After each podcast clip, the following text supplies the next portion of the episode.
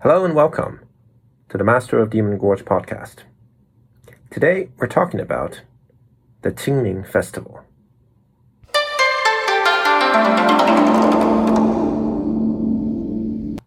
清明时节雨纷纷，路上行人欲断魂。借问酒家何处有？牧童遥指杏花村。That, dear listeners, was a famous poem that we all had to learn as kids growing up in Taiwan, uh, written by the famous Tang Dynasty poet Du Mu, who lived from 803 to 852 AD. A Duke University professor translated this poem as follows In the season of Qingming, rain falls ceaselessly through the day. Traveling among the mourners, my soul begins to fray. Where might one find a drink of wine? I ask a shepherd boy. He points out a village deep in apricot blossoms down, down the way. This past Tuesday was the Qingming Festival, also known as the Tomb Sweeping Festival, one of the major holidays of Chinese tradition. The tomb sweeping part of this is perhaps easier to explain and to understand. It is what it says.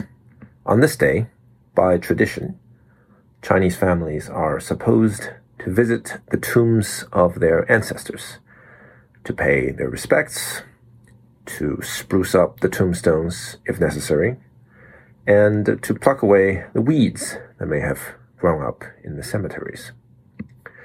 As grave sites were normally outside of urban centers and more in the countryside, it was customary also for Chinese families on the occasion of this holiday to hike a little and take in a measure of nature. But the holiday's custom of visiting one's forebears' tombs also presupposes that people generally don't live too far from those tombs. This was generally true in pre modern times. It's a lot less true nowadays. Certainly, the millions of Chinese living in the diaspora cannot get to their ancestors' tombs with any ease. And in the case of Taiwan, those Chinese Taiwanese who migrated to Taiwan in 1949 became permanently cut off from the burial sites of their ancestors back in mainland China. For them, the occasion of Qingming was always a source of melancholy, a symbol of their deracination. My grandparents, whose final resting place at the military cemetery just outside Taipei I recently visited, certainly felt that way. But let's back up. So the tomb sweeping part is easy enough to explain. What about the Qingming part? It's apparently difficult enough to explain that we don't bother translating the term's meaning. We just transliterate it, say Qingming. Qingming literally means clear and bright, clarity and brightness. You may be wondering right now what clear and bright has to do with the solemnity of visiting the graves of our parents and grandparents. It doesn't, not directly. Qingming, clear and bright, is actually not so much the name of a holiday as the name of one of the 24 micro seasons on the Chinese almanac. The traditional Chinese farmer's almanac divided the year into 24 segments to help an agricultural society remember when to plant seeds, when to harvest, and so on. And by tradition, upon the micro season of clarity and brightness, defined as 15 days after the Northern Hemisphere spring equinox. Families all to go visit their ancestors. Whereas most traditional Chinese holidays are determined by the lunar calendar, so that their dates fluctuate each year in the Western solar Gregorian calendar. The 24 microseasons are determined by the position of the sun and match onto the Gregorian calendar quite nicely. This makes Qingming the rare Chinese holiday that is always at the same time each year. Well, roughly at least. It is usually April 4th or April 5th. It was also recently pointed out to me that the great Middle English poem, The Canterbury Tales, by Geoffrey Chaucer, opens at the exact same time as Qingming. Here are, the opening lines rendered in modern English. When April, with its sweet smelling showers, has pierced the drought of March to the root, and bathed every vein in such liquid by which power the flower is created, when the west wind also, with its wet breath, in every wood and field has breathed life into the tender new leaves, and the young sun has run half its course in Aries, and so on and so on. Half run its course in Aries, or run half its course in Aries, meaning the sun ingresses into 15 Aries. That, that is the same thing as 15 days after the spring equinox. It is what is defined on the Chinese almanac as Qingming, the season of clear and bright.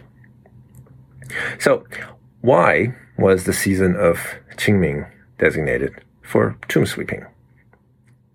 Well, the timing of it seems originally not to have had too much tradition associated with it. What happened was that Chinese emperors began to visit the tombs of their forebears around this time, and ordinary people took to emulating their rulers. Specifically, the story goes that Liu Bang, the founding emperor of the Han Dynasty, was the first to establish this tradition. Longtime listeners may recall the story of the founding of the Han Dynasty. Liu Bang had begun not only as a commoner, but also as a good for nothing, a small time crook. His family were not the sort of people who commanded respect. And it took Liu Bang years to defeat his enemies to become emperor. After he ascended the throne, Liu Bang took time to return to his home village, where he looked for his parents' tombs. But he'd been away for so long, and no one in the meantime had taken care of the gravestones, so that weeds had grown up around them, and Liu Bang couldn't find them. In despair, he took a piece of paper and tore it into pieces. He said a prayer asking for the spirits of his parents to guide him. Then he threw the shreds of paper into the air. The wind blew the paper across the grass to a certain spot. Liu Bang ran over to look. And sure enough, obscured by tall grass and eroded by the elements though they were, there stood his parents' gravestones. Traditionally, though, the Chinese also observed another holiday, the Cold Food Festival, at around the same time. According to tradition, it was Lord Wen of the Kingdom of Jin during the spring and autumn era who started this holiday. Just to remind you, the spring and autumn era was when China was divided into five warring kingdoms. The story goes that Lord Wen, who lived in the 7th century BC, was forced into exile as a young man. Essentially living as a refugee for a time, Once he literally had nothing to eat and was on the verge of starvation. At this time, his loyal servant, a man named Jie Zitui, sliced off a piece of his own flesh from his thigh and fed it to his lord. Yes, I know, it's gross. Years later, Lord Wen returned to the kingdom of Jin and took power. He sought then to reward those courtiers who were loyal to him, even during his period of misfortune. Jie Zitui, however, was such a modest and unassuming man that not only did he not seek any rewards, but he had by this time retired from Lord Wen's service and went up a mountain with his mother to live in seclusion. Remembering Jie Zitui, Lord Wen went out to the mountain to try to find him. But all that Lord Wen knew was that his man was somewhere on the mountain, and it would be incredibly difficult to find him in such a large area.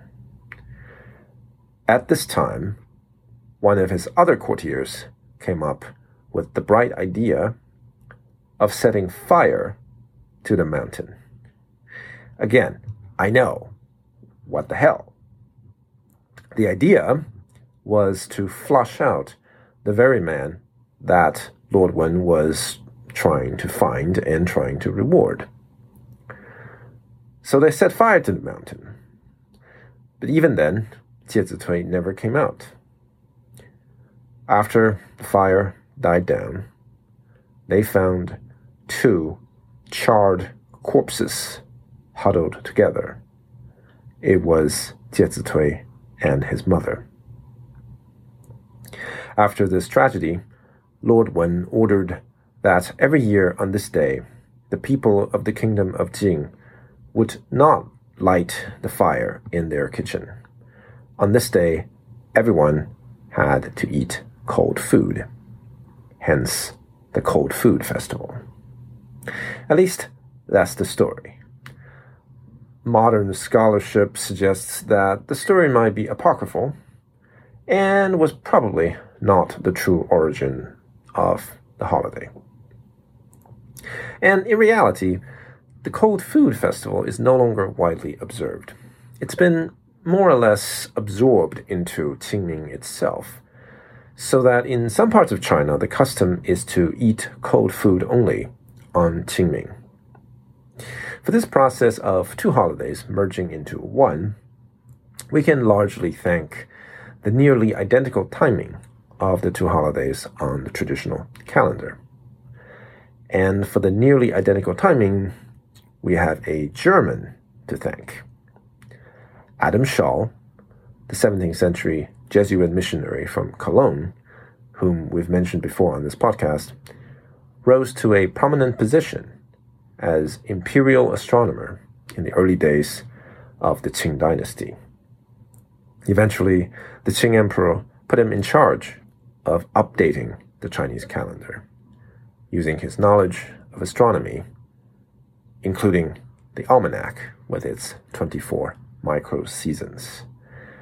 It was Adam Schall who fixed the date of the Cold Food Festival at exactly one day before Qingming each year. And that is the tradition we have inherited until today. This has been MODG. Thank you for listening.